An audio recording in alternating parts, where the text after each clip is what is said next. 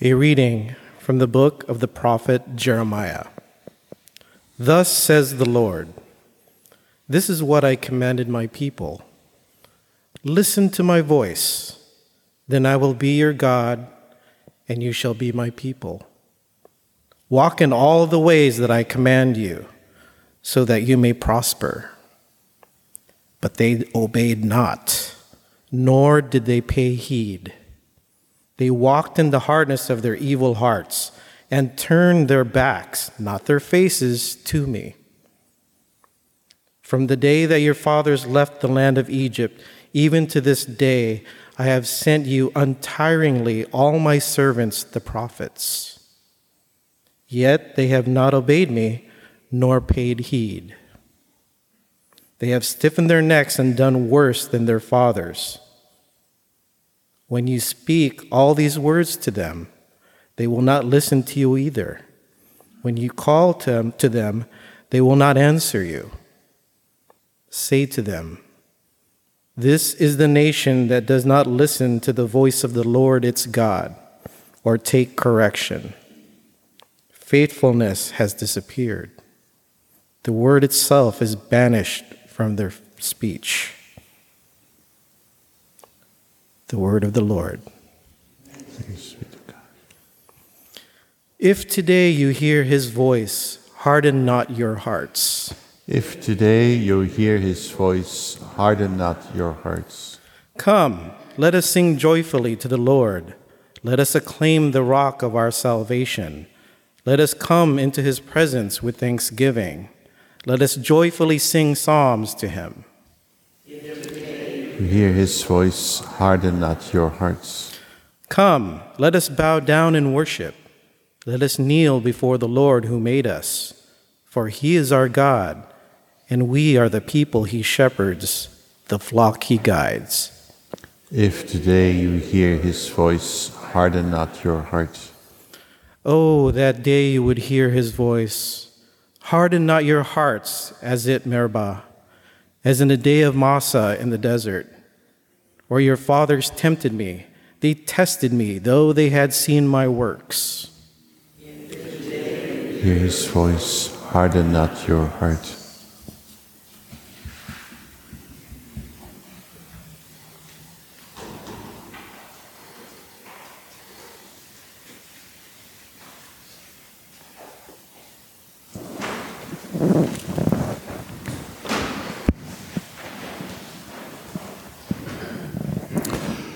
Praise to you, Lord Jesus Christ, King of endless glory.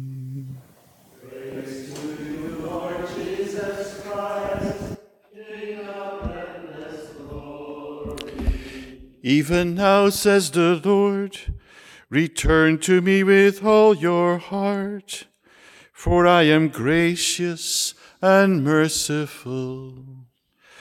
Praise to you, Lord Jesus Christ, King of endless glory.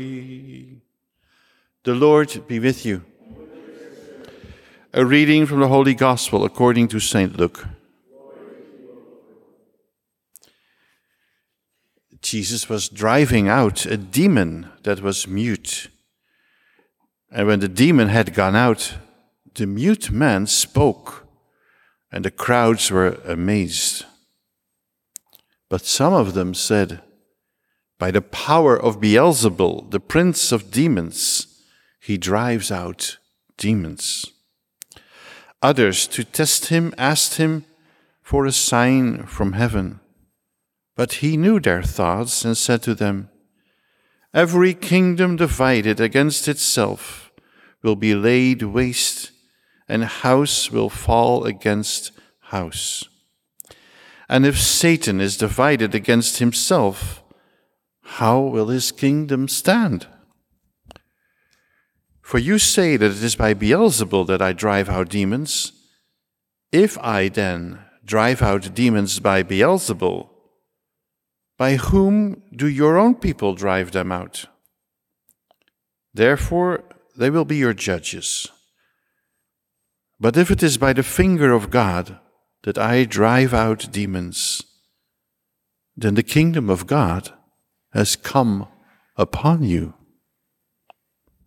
When the strong man, fully armed, guards his palace, his possessions are safe. But when the stronger than he attacks and overcomes him, he takes away the armor on which he relied and distributes the spoils.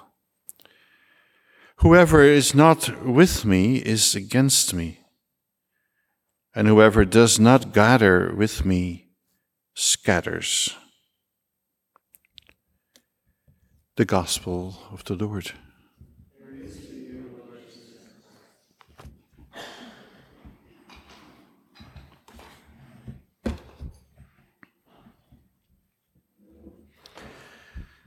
If today you hear his voice, harden not your heart.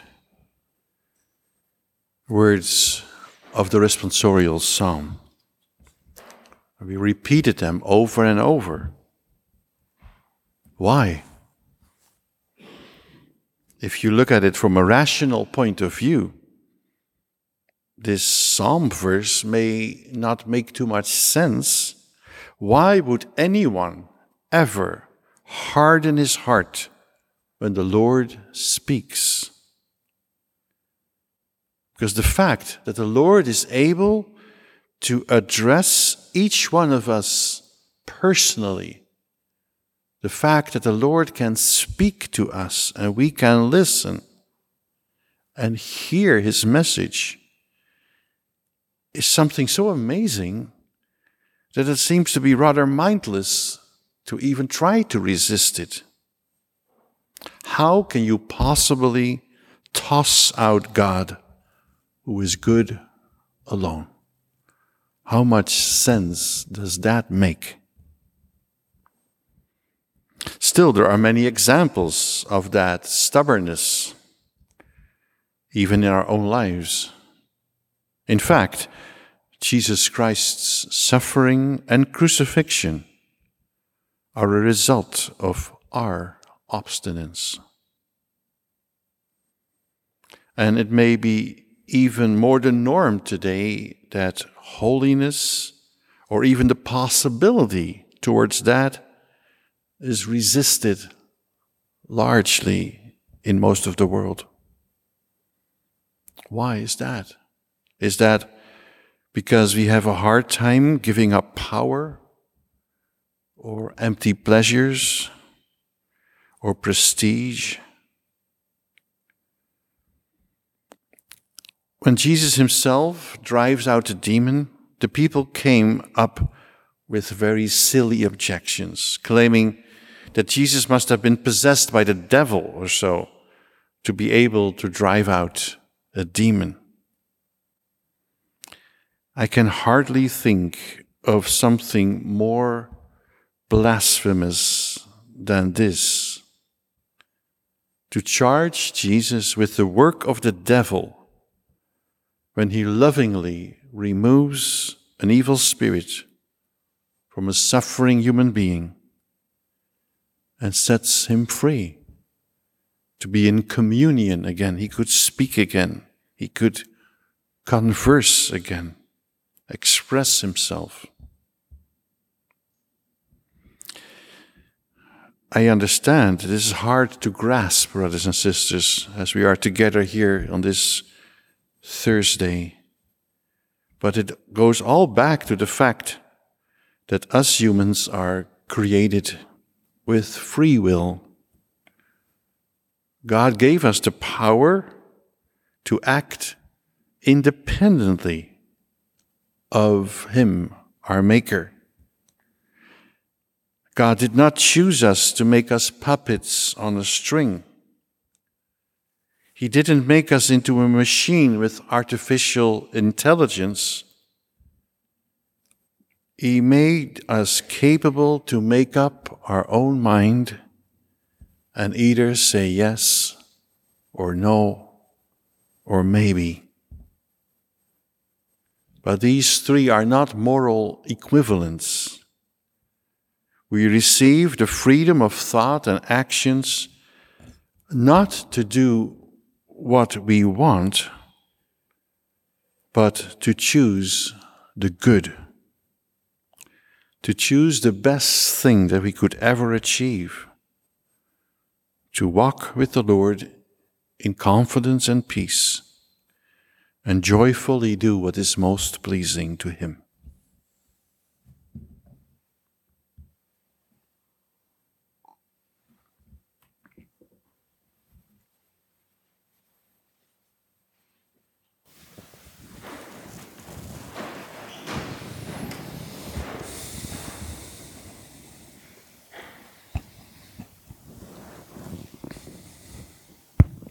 And may we now turn to our loving God with our prayers. For the leaders of the church, may the Lord sustain them with wisdom and humility. Let us pray to the Lord. For our national and civic leaders, may God grant them strength to stand for goodness and justice. Let us pray to the Lord. Lord, hear our prayer. For the sick, especially those struggling with chronic illness, May God bring them healing of mind and body. Let us pray to the Lord.